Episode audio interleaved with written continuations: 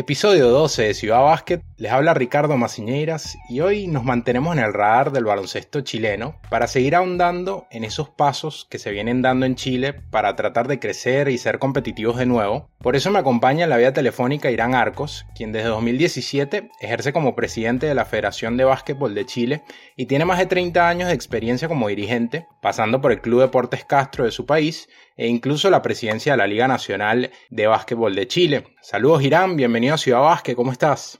Hola Ricardo, un saludo a toda la familia de Ciudad Básquet y acá estamos eh, dispuestos ¿cierto? a conversar de lo que más nos gusta como es el baloncesto. Te agradezco un montón por este tiempo que nos das para conversar. Irán, ¿Cómo describirías el momento que vive el baloncesto chileno justo ahora, tomando en cuenta que hay una cantidad inédita de jugadores en el exterior y desde 2015 se han venido logrando algunos resultados en categorías menores, como ese bronce y oro en suramericanos, U17 masculino y la clasificación al Mundial U17 femenino, entre otros? ¿Qué descripción y proyección le das a esto? Mira, yo creo que si podemos definir una etapa que está viviendo el básquetbol en Chile, podemos decir que es un periodo de transición hacia un camino que nos podría dar una mayor, digamos, profesionalización de nuestra actividad en nuestro país. Creo que debemos aprovechar esos resultados que, que tú acabas de nombrar, que tienen una, una característica en común, que son en generaciones jóvenes de, de formación. Y eso nos, nos da, digamos, un futuro bastante auspicioso para lo que viene. Entonces, creo que como como básquetbol en Chile tenemos que capitalizar eso de mejor manera eh, y haciendo una transición, formando estructura, construyendo el futuro de nuestro básquet. Irán, siempre está la presión de trasladar esos éxitos eh, a las categorías mayores. ¿Cómo sientes el ambiente en Chile actualmente en este sentido, tanto por parte del público como de los entes gubernamentales? ¿Hay ansiedad, hay presión por ser competitivos lo antes posible? Sí, mira, nosotros igual eh, somos un país a lo mejor eh, chico eh, en la región y, en el básquetbol también no, no, no tenemos, digamos, la importancia que tienen otros, pero sí tenemos historia y tenemos muy buenos resultados, tenemos mujeres, títulos sudamericanos, en varones, participaciones mundiales, en, Juegos Olímpicos. Entonces siempre hemos vivido de esos recuerdos de, de el básquetbol de, oro de nuestro país. Y siempre la gente lo recuerda con, con añoranza y también eh, en un posible retorno de nuestro básquetbol a, las primeras eh, lugares, a los primeros lugares siempre del baloncesto regional. Pero nosotros estamos muy tranquilos porque se está dando situaciones que hacía tiempo no, no se daban, que está saliendo mucho jugador al extranjero, tenemos jóvenes jugando en ligas importantes del mundo, eh, tenemos chicas también que, que sin duda eh, su salida al extranjero le va a dar mayor experiencia, eh, le va a dar más conocimiento del, del básquetbol y creo que eso nosotros tenemos que manejarlo con mucho cuidado. O sea, la gente cree que, que aquí tú le puedes ganar a una Argentina, a un Brasil teniendo una buena noche, ¿no? O sea, hay cosas que no van a pasar si no hay un trabajo previo. Entonces, eh, a mí no me gusta hablar de lo que fue o no fue. Eh, me gusta mirar hacia, hacia adelante eh, creo que hoy día estamos construyendo estructura, como lo dije anteriormente, y va a ser una palabra que vas a escuchar siempre en mi relato. Creo que si no tenemos estructura es difícil pensar en resultados. Los resultados no llegan de la noche a la mañana. Este es un compromiso que tenemos que tomar todos los estamentos del, del en Chile, principalmente los entrenadores, que creo que son los, los llamados ¿cierto? a hacer los cambios en nuestro básquetbol pero para que el entrenador tenga todas las herramientas tenemos como dirigente eh, cambiar muchas cosas, tenemos que, tratar de que esto sea más profesionalizar eh, nuestra actividad eh, para que el jugador se dedique 100% al básquetbol, el entrenador no tenga la problemática que le, le, van a pagar o no le van a pagar su sueldo final de mes en el club.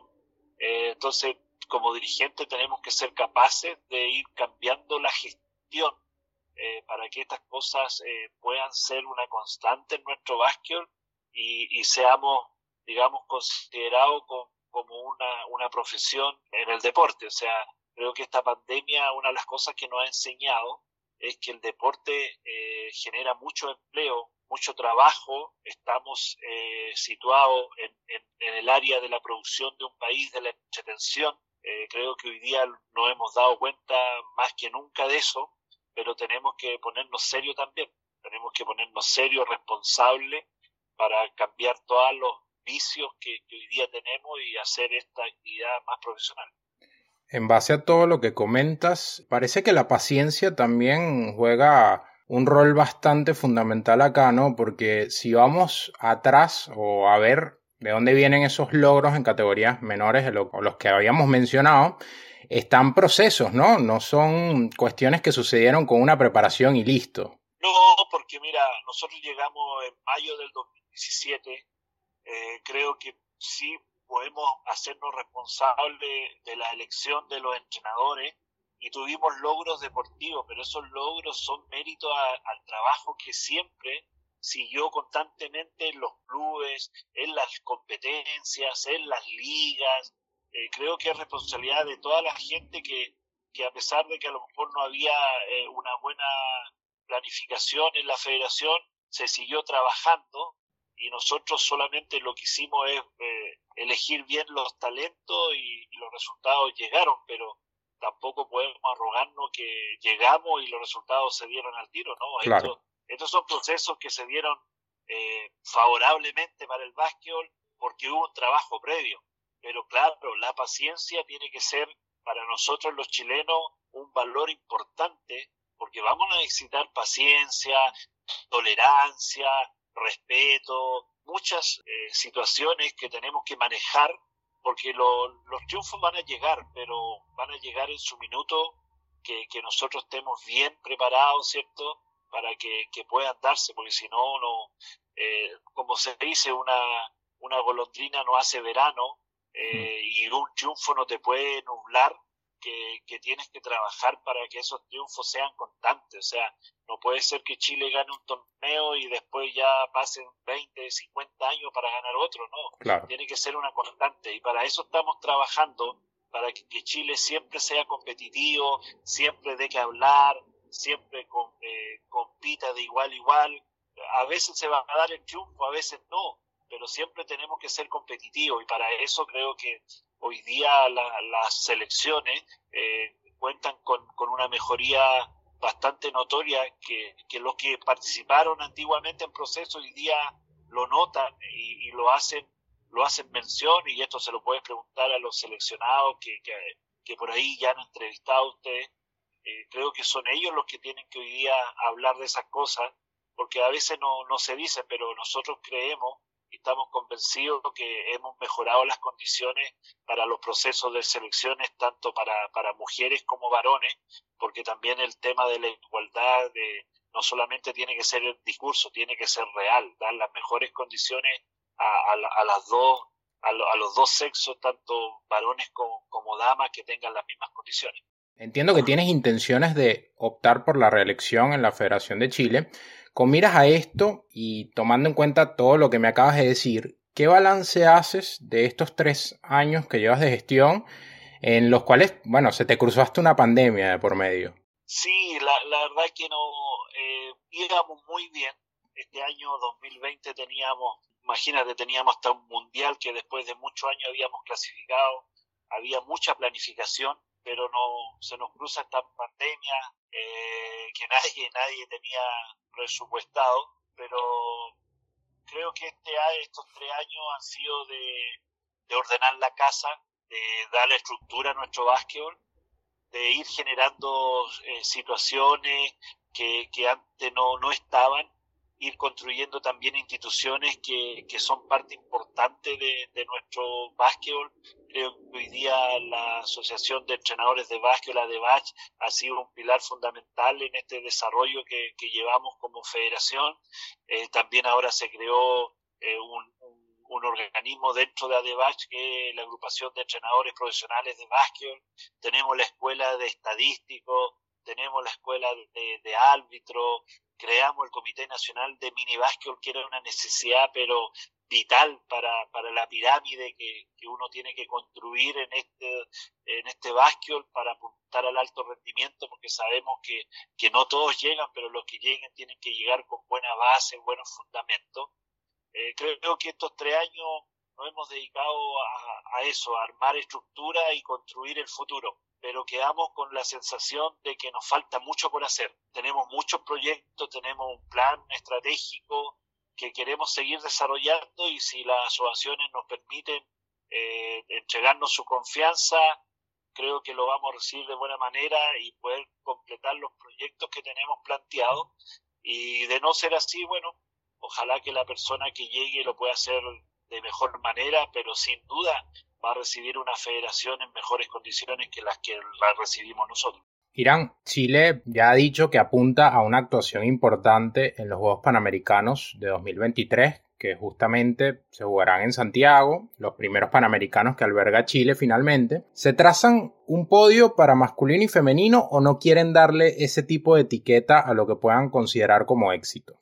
No, yo creo que, que uno siempre compite, uno siempre quiere, quiere jugar y sobre todo en tu país, eh, pero ponerle presión a nuestros deportistas creo que es innecesario, no, no viene al caso, pero sí claramente vamos a hacer un gran proceso, ya estamos eh, trabajando con, con deportistas para llegar al 2023. Creo que en la selección mayor estamos muy contentos porque nuestra promedio de edad es de 24 años. En la última selección que jugamos en Colombia, la ventana del América, 24 años promedio, eh, que nos da eh, un, una, un buen aliciente para llegar con una selección muy bien preparada a los Panamericanos. Solamente queremos llegar de la mejor condición posible en lo deportivo, ser competitivos tanto damas como varones, pero, pero bueno, si se nos da la posibilidad de, de pelear alguna medalla, ten claro que, nos vamos a jugar la vida, esté yo en, en, la federación o los que venga, creo que Hoy día los seleccionados también han demostrado que cuando se colocan la, camiseta de Chile se entregan por entero y, a uno la verdad que lo hace sentir eh, muy orgulloso de nuestra selección por estar en casa y tener esa cantidad de tiempo en el proceso, parece que esos panamericanos fuesen como una oportunidad única para hacer despegar esa marca de la selección de básquet, ¿no? A nivel mercadeo. Sí, sí, creo que es una gran oportunidad y yo lo decía el otro día en una reunión que tuvimos con los presidentes de Consubasket y FIBA. Creo que estas ventanas que hoy día nos ofrece FIBA, tanto para los mundiales como la América, nos da la posibilidad de poder ver nuestra selección en casa. Porque antes era muy difícil organizar un sudamericano, menos un panamericano, imposible un mundial en nuestra región entonces siempre veíamos nuestras selecciones jugar afuera. Entonces hoy día tenerlos jugando en nuestro país, la verdad que se nos ha abierto posibilidades de mercadeo importantes. Yo te puedo decir que como federación nunca habíamos vendido una camiseta hmm. de, de la selección de básquet y hoy día ya llevamos vendidas cerca de 400, incluso no habiendo competencia, o sea, durante la ventana vendimos cerca de 200 camisetas y después se han seguido vendiendo, o sea, algo que nos tiene realmente asombrados. ¿Y sabe por qué lo hicimos? Eh, quisimos vender la réplica de la camiseta de la selección chilena porque veíamos que los gimnasios llegaban con las camisetas de Alexis Sánchez, de Arturo Vidal, de, de, de y de todos nuestros héroes del fútbol. Claro. Pero, pero nosotros decíamos aquí falta algo, o sea, ellos no quieren, a lo mejor no quieren venir con esa camiseta, pero es lo que tienen. Y el fútbol sí eh, ha hecho un buen trabajo. Entonces, para nosotros se nos abrió una posibilidad que antes no la teníamos, que era el merchandising. Y hoy día queremos darle mucho a eso al mercadeo, eh, a, la, a la promoción, a la publicidad. Y sin duda creo que la selección de Chile tiene que convertirse en un producto desde la categoría 14 años que empiezan a competir internacionalmente hasta las selecciones mayores, tienen que ser un producto y para eso tenemos que trabajar eh, unidos todos y cuidar ese producto, cuidar la selección chilena, tanto, tanto los que llegan a vestirla como los que estamos afuera trabajando para que tengan la mejor participación. Yo creo que estas ventanas nos da esa posibilidad a, a pensar en, en, en, en un producto como la selección chilena y nosotros le hemos puesto la roja del básquetbol y creo que vamos en buen camino, creo que la gente ha tenido una muy buena recepción, no hemos perdido en gimnasio lleno en Valdivia, pero la gente igual termina aplaudiéndonos, reconoce el esfuerzo y eso también ha sido algo que, nosotros no estábamos acostumbrados. Yo creo que el deportista, eh, hablo de Chile, no, eh, no está más acostumbrado a jugar con público en contra que con público a favor. A nosotros no ha jugado en contra. Cada vez que, que, hemos necesitado de algún resultado, la verdad que los chicos se bloquean, eh, ahí nos falta un trabajo también con, psicólogos deportivos. Eh, eh, creo que jugar con público a favor también es, es, un problema, así que son todas cosas nuevas que estamos viviendo nosotros como, como país claro. y que esperamos con el tiempo ir, ir mejorando. Comentas que te gusta este nuevo sistema, que bueno, ya tiene algunos años de ventanas clasificatorias, tanto al Mundial como al AmeriCup, pero he escuchado, por ejemplo, al presidente de la Federación de República Dominicana que les costó eh, llevar a cabo las ventanas, que habían tenido algunos números rojos. Desde el punto de vista de Chile, ¿fue 100% positivo ese balance costo-ganancia? Mira, eh, eh, yo creo que cada país, cada país tiene, tiene una realidad distinta. Sí. Tiene una, tiene una realidad distinta y, bueno, el presidente Uribe tiene otra, otra exigencia a lo mejor más que Chile. Mira, yo al principio igual estaba en una postura bastante, bastante opuesta a la ventana, pero creo que los cambios, tú sabes, siempre hay duda en los cambios, hay temor a los cambios, pero creo que, que la ventana generó más cosas positivas que negativas.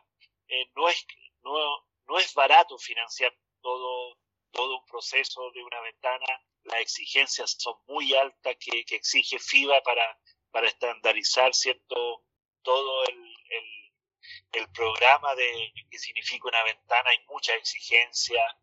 Eh, nosotros también creo que, que algunas veces no, no hemos financiado y aquí debo reconocer a, al municipio de, de, Valdivia, al alcalde, a su consejo municipal, que siempre nos han apoyado y hoy día eh, ellos dicen que son la casa de la selección chilena de básquet.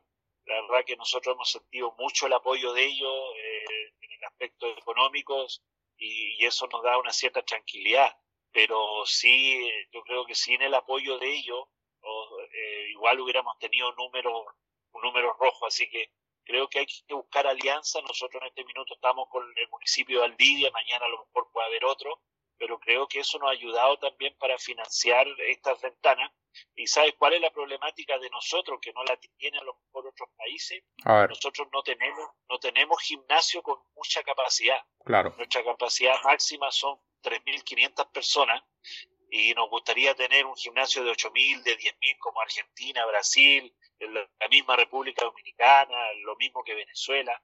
Nosotros no porque eso nos daría la posibilidad de bajar el valor de la entrada, aumentar la cantidad de público y creo que sería sería muy bonito para nosotros como deporte contar con un gimnasio de, más capacidad. Creo que eso es algo que estamos en deuda como país. En, nuestro país se, se han creado proyectos especiales eh, de, estadios, eh, se han hecho mundiales acá de fútbol.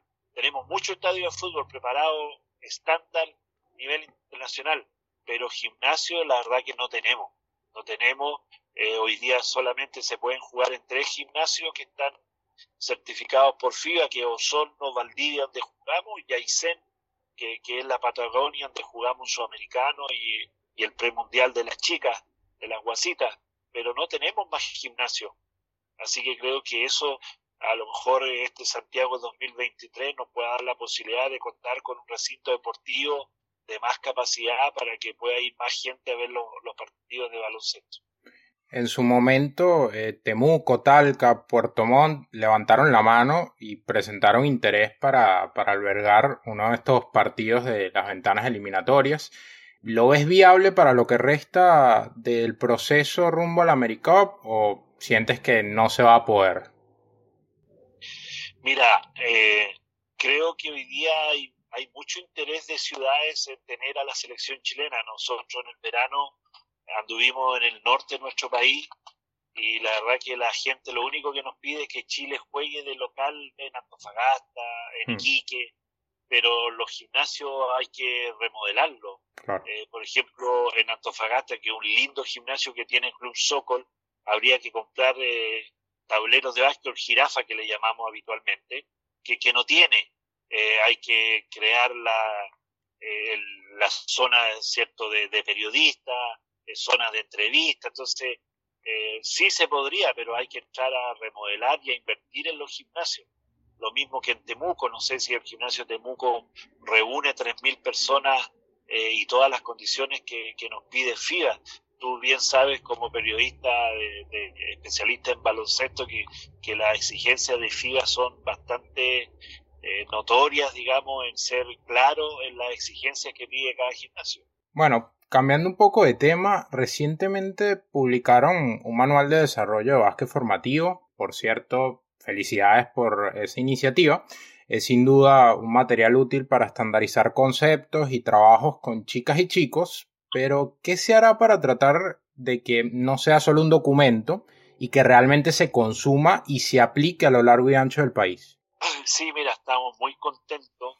Uno nunca debe desconocer las cosas. O sea, cuando vimos que Argentina sacó su, su manual, nosotros creemos que, que, también cada país debiera tener su, también su, su hoja de ruta. Y esto fue conversaciones con entrenadores que de repente uno se toma un café y muchos decían en Chile no tenemos una línea técnica a dónde seguir, no tenemos grandes referentes a quién seguir. Entonces, eh, nosotros como directorio, eh, como federación, dijimos, bueno, es el momento de dejar cosas. Creo que nuestro pasar eh, se, se va a valorar por las cosas que dejemos. Creo que el manual es algo que ya va a quedar eh, sin duda, eh, y lo, lo dijimos, estas no son las la, la, la, palabra sagrada, no es la Biblia, no es nada. O sea, esto es un instrumento que el que quiera eh, leerlo lo va a encontrar con fácil acceso. y tú me dices cómo vamos a preocuparnos, digamos, de que la gente lo siga.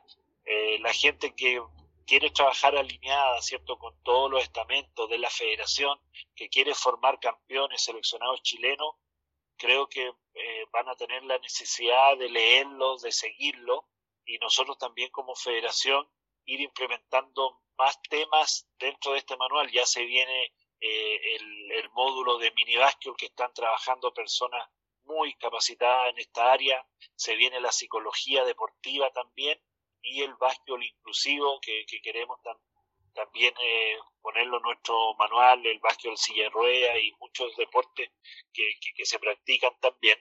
Eh, entonces, irlo modificando, tú sabes que el básquetbol evoluciona día a día, eh, hoy día hay esos temas, mañana habrán otros, sacaremos uno, pero lo importante es que hoy día tenemos una herramienta y nosotros capacitamos todos los años alrededor de mil entrenadores y y la idea que era que imprimir y cada vez que terminan una capacitación entregarle un manual cierto escrito. Bueno por esta pandemia no, no lo hemos podido realizar pero pero está en, nuestra idea poder ir entregando estos manuales cierto a los a los entrenadores que se van certificando en la escuela nacional de entrenadores y en la en las, en las capacitaciones que hace ADEBACH y el organismo relacionado con los entrenadores. Porque te vuelvo a insistir, para mí el entrenador es clave dentro de, del desarrollo del básquetbol, es clave. Necesitamos entrenadores capacitados, certificados y, que constantemente se estén eh, evaluando, ¿cierto? Eh, para producir este, este gran cambio o revolución que queremos en el básquet chileno. Y más allá de ese trabajo de formativas, ¿qué puede seguir haciendo la federación para seguir manteniendo un número interesante, por decirlo así de alguna manera, de jugadores en el exterior y que se mantenga de cierta forma eh, esta camada que ya vemos hoy en día y que no sea una irrealidad dentro de dos, tres años. Mira, yo, yo tengo una opinión al respecto. Yo creo que es cierto, es importante que los jugadores también se vayan al extranjero. Creo que les da una experiencia internacional que, que ayuda mucho. Pero creo que también hay una preocupación de que se vayan todos para afuera, porque eso quiere decir que acá en tu país no le estás dando lo que ellos quieren. Entonces creo que lo primero que tenemos que hacer nosotros es tener buenas competencias internas, ¿cierto? Para que los niños no vayan afuera a buscar eh, la, experiencia que la deberían tener en, su país. Eso, eso no significa que no van a haber jugadores que se van a para afuera, siempre van a haber y siempre han existido jugadores y jugadoras que se han ido al extranjero, pero creo que no puede ser como el gran sueño del joven, de la niña, en irse afuera, porque eso nos refleja una problemática interna, que nuestra competencia no le están dando al jugador lo que ellos buscan, que es crecer basquetbolísticamente. Si tú me dices que salió una oferta de un club importante para llegarse a un jugador, bueno, que se lo lleve ya formado, pero no que el jugador vaya a formarse afuera. No sé si me entiendes. O sea, no estoy en contra que los jugadores se vayan afuera. Creo que mi hija se fue dos años y yo la ayudé que vaya a cumplir su sueño.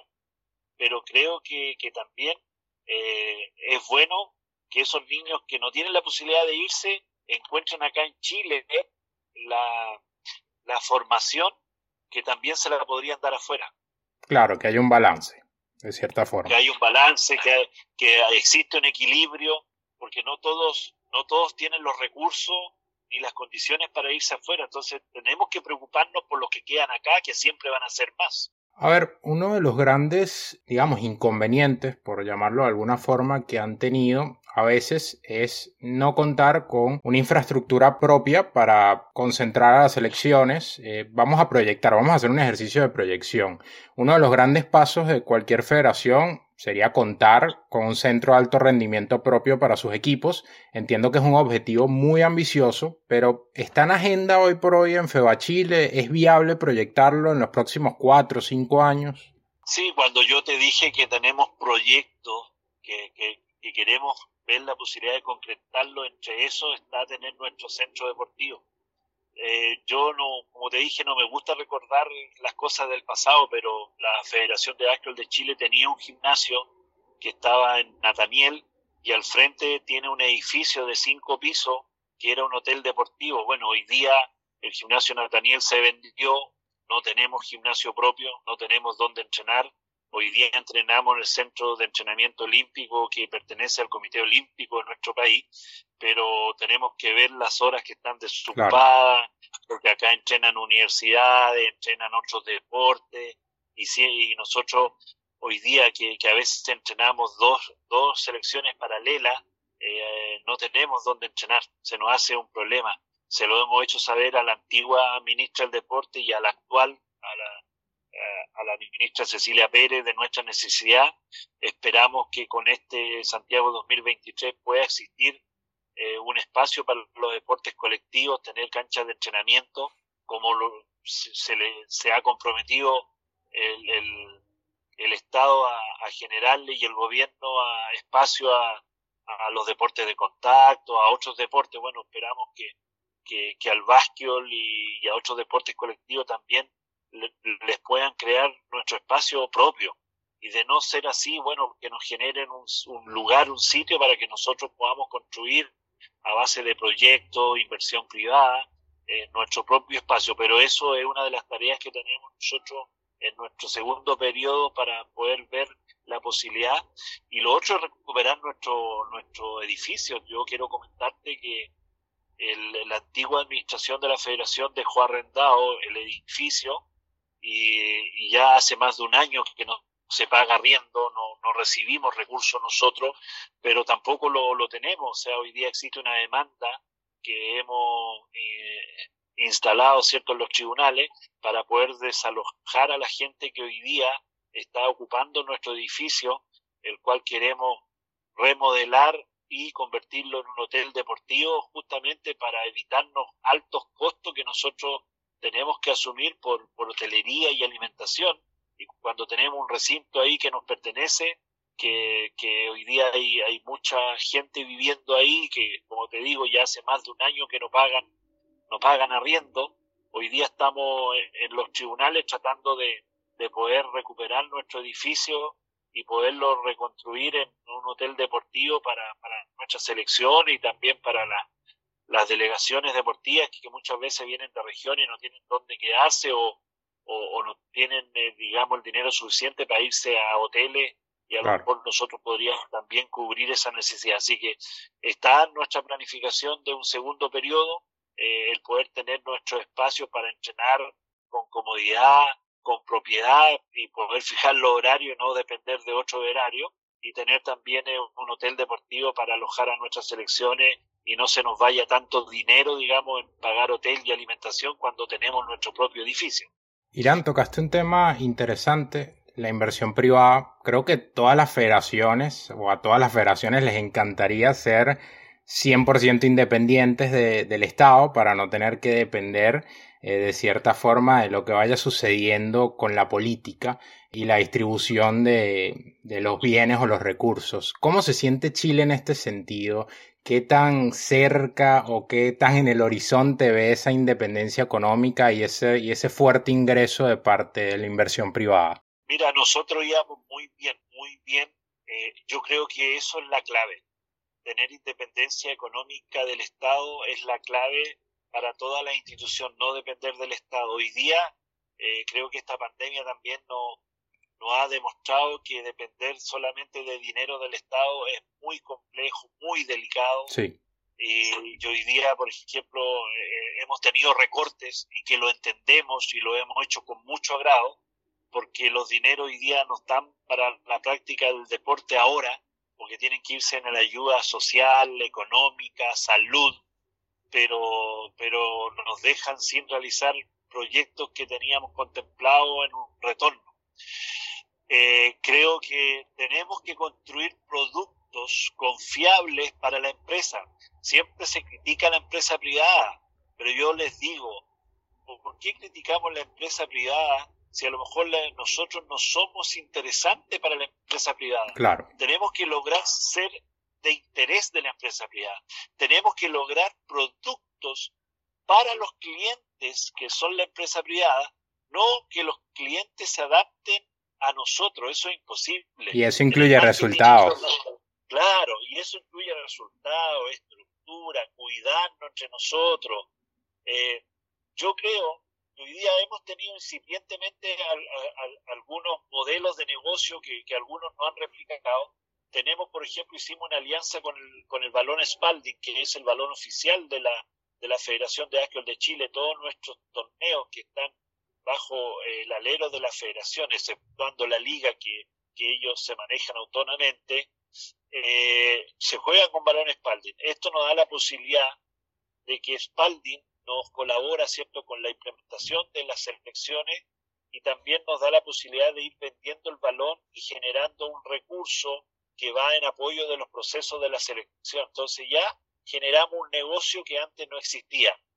Ya también, como te dije, estamos vendiendo las camisetas réplicas de la selección chilena, generando recursos que hoy día no son muchos, pero te da la línea que, que sí tienes que mirar esto como una empresa.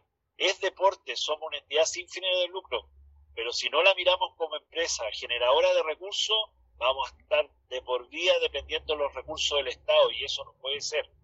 Entonces, la invitación es, tenemos que construir entre todos un mejor producto que se llame básquetbol. Y esto significa que tenemos que cuidarlo. No andar escribiendo en redes sociales en contra de un entrenador, en contra de un dirigente, en contra de una institución. Ya, yo siempre la invitación es que todas las cosas son viables, pero dentro de la institución. Siempre el mensaje es, dentro de las organizaciones, digámonos las cosas y para afuera mostremos la mejor cara, porque la empresa no va a aportar donde todos los días hay problemas. La empresa no va a colocar dinero donde los resultados no son buenos. La empresa igual cuida en su imagen.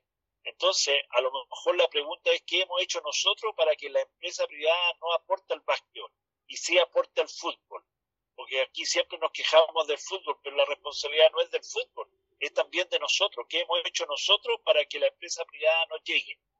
Y esto también lo he conversado con las autoridades. Necesitamos una mejor ley de donaciones para que de verdad la empresa privada le interese aportar en el deporte, no solamente al básquetbol, sino al deporte. Hoy día hay experiencias muy positivas que debemos tratar de imitar Por ejemplo, yo en la conversación con mi colega, con el presidente de la Federación de España, Jorge Garbajosa, cuando nos sentamos en su oficina, yo le pregunto cómo se financian y resulta que el 80% es de financiamiento a través de sponsoreo. El 80%. Y solamente el 20, eh, solamente el 20% es de aporte del Estado. Y eso no es todo. Resulta que el presupuesto de la Federación de España es casi el presupuesto completo de Chile de todo el deporte, 18 millones de euros anuales. Y si yo llevo los números a peso chileno, casi, es casi similar a lo que se invierte en el deporte en Chile, federado. Claro, pero hay, un, hay un trabajo sistematizado y continuo ya desde hace varias décadas en el baloncesto español. Sí, pero también hay mucho incentivo para la empresa privada. Me contaban después con otra con otras instituciones deportivas que me reuní con muchas organizaciones, creo que cuando uno va a, eh, afuera, eh, el dirigente tiene que tratar de conversar con los colegas y adquiriendo conocimiento y viendo cosas que a lo mejor puede aplicar en tu país. Ellos me decían que la empresa privada que aporta a un proyecto deportivo a través de donaciones se le entrega un certificado y cuando esta empresa va a una postulación por a una licitación, ¿cierto? De, algo gubernamental, de construir una carretera, de construir un colegio, esa empresa tiene una puntuación mayor que otra que no aporta. Entonces ellos tienen un incentivo de aportar, porque saben si van a una licitación pública, lo más probable es que van a ganar la licitación, por supuesto cumpliendo todos los otros requisitos que, pide la, licitación. Pero ya en aportar al deporte lo hace una empresa eh, amigable para la sociedad, es, bien vista, eh, tiene una puntuación mayor. Entonces esas cosas en mi país y acá en Chile tenemos que copiarlas. Tenemos que darle garantía a las empresas para que inviertan en el deporte, insisto, no solamente en el básquet, sino en todos los deportes. Claro, también viéndolo desde el punto de vista de la responsabilidad social, ¿no? Sí, todas la tienen, pero algunos aportan a la música, a la cultura y no al deporte. Claro. claro. Entonces, tenemos que tratar de captar esa empresa privada que hoy día sí tiene una responsabilidad social empresarial para que aporte en nuestro, en, nuestro deporte. Irán, no quiero dejar de preguntarte por algo que mencionabas al principio de la conversación. Siempre llama la atención el pasado del básquet chileno Tuvieron selecciones mundialistas en masculino y femenino en los años 50, con medallas incluidas. Además, la masculina fue a Juegos Olímpicos en cuatro ocasiones. ¿Crees que se rescata lo suficiente esa parte de la historia en Chile y se utiliza lo suficiente para motivar, educar y masificar? No, creo que, no somos muy cultores de nuestra historia. Eh, me ha tocado la oportunidad de, asistir a eventos con gente mayor y que vivió esos años de gloria y yo tampoco digo que soy muy joven, pero hay muchas situaciones que yo desconocía y creo que esa también una labor, bueno, está en nuestro periodo también de tener nuestro Salón de la Fama de Chile, un poco construyendo nuestra historia cuando recuperemos este edificio que esperamos por a través de la justicia recuperarlo. Eh, yo entiendo que puede haber gente viviendo ahí con familia, pero pero es nuestro edificio y, creo que ya es tiempo de recuperarlo, ya llevamos casi un año en los tribunales, eh, queremos crear nuestro Salón de la Fama y un poco es recuperar la historia. Tenemos gente que todavía está con vida, tratar de hacerle homenaje en vida y, y rescatar esa, esa riqueza que tenemos como básquet, porque los medios de comunicación, los periodistas igual algunos son muy jóvenes y les cuesta recabar información, pero el básquet tuvo, tuvo momentos de gloria. Pues, a veces, eh, por desconocimiento, los periodistas eh, que no, no, son especializados en nuestro deporte eh, comentan situaciones sin consultarlas y resulta que el básquet, como tú lo dijiste, participó en muchos Juegos Olímpicos y no todos lo saben. Entonces creo que es nuestra responsabilidad como cultores en rescatar nuestra rica historia y, que las nuevas generaciones conozcan también de esos momentos alegres de nuestro básquet chileno. Bueno, Irán, ahora me gustaría hablar con el padre y no el presidente de la Federación de Básquetbol de Chile, el Irán Padre. Recientemente, tu hijo Daniel, jugador profesional de básquet en la Liga Nacional, decía públicamente o contaba públicamente eh, sobre su homosexualidad. Pasó recientemente en Argentina también con un jugador y poco a poco se va abriendo esa puerta para tratar de normalizar una situación así. ¿Cómo lo viviste desde el lado del padre y cómo fue ese proceso? Sí, bueno, yo de este tema no me había referido, va a ser la primera vez que lo voy a mencionar, porque, ¿sabes? Me, eh, yo como padre feliz, tú sabes que uno siempre tiene que apoyar a los hijos. Sí. A mí lo que me entristece, Ricardo, es que sea tema. Claro. A mí me entristece que, que mi hijo haya salido en todos los medios de comunicación, tanto escrito, televisivo, radial, que incluso entrevista internacional. Eh, eso es lo que me entristece, que, estemos hablando en los tiempos que, vivimos eh, que un deportista haya reconocido su condición sexual. Creo que eso a mí me preocupa. Por suerte los tiempos van cambiando, el mundo va evolucionado. Eh, hay, eh, yo he viajado en, eh, a muchas partes y, y, esto no es tema, a ti tú igual de opinar lo mismo que yo.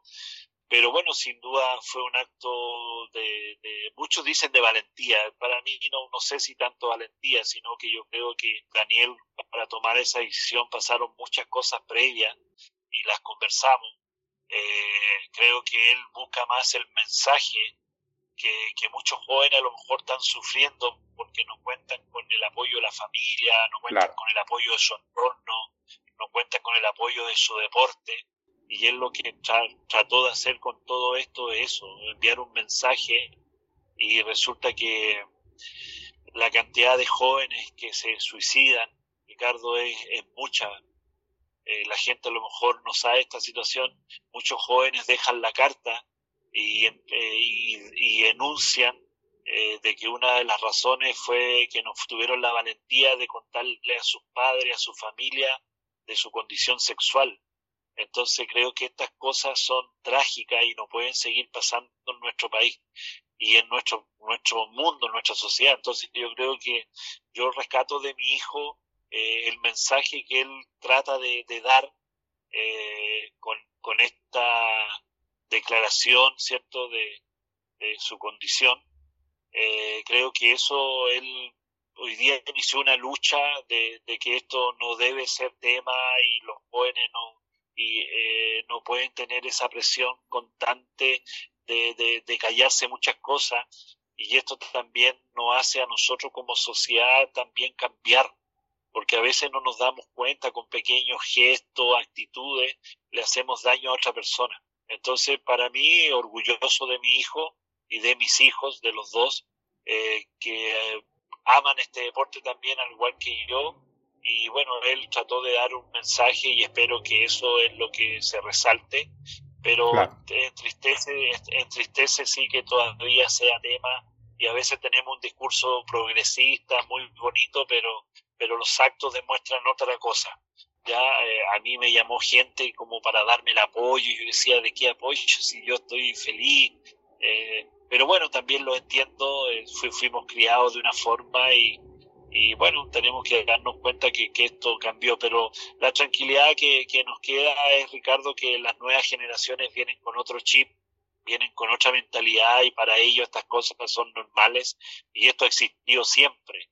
Solamente que a lo mejor eh, no todos han tenido la, voluntad, la fortaleza de, de decirlo. Ojalá, ojalá sirva. Yo, bueno, todos los que conocen a mi hijo es no es porque lo diga yo, pero es un buen tipo, es un tipo con valores, con, eh, con, fundamentos sociales, así que creo que en ese aspecto que, que lo recepcione la comunidad no, no, no va a ser un gran tema. Eh, él, imagínate, o sea, hoy día tiene más seguidores que antes, hoy día recibe muchas palabras de apoyo, eh, mucha gente lo llama para conversar con él. Él está muy contento de, de desde ese día para él eh, la felicidad es lo único que, que, llena su vida hoy día y cree que, que, cada día está más convencido que lo que hizo eh, fue, un, fue un acierto, digamos, primero con él y, y, segundo, por como te digo, por el mensaje que él ha tratado de dar, que, que estas cosas ya deben ser normalizadas. Bueno, Irán, no me queda más que agradecerte por estos minutos que nos cediste para hablar de baloncesto, contar un poco el estatus del básquet chileno, que viene dando sus pequeños pasos rumbo a, ojalá, volverse competitivo de nuevo. Te agradezco muchísimo por pasar por Ciudad Básquet.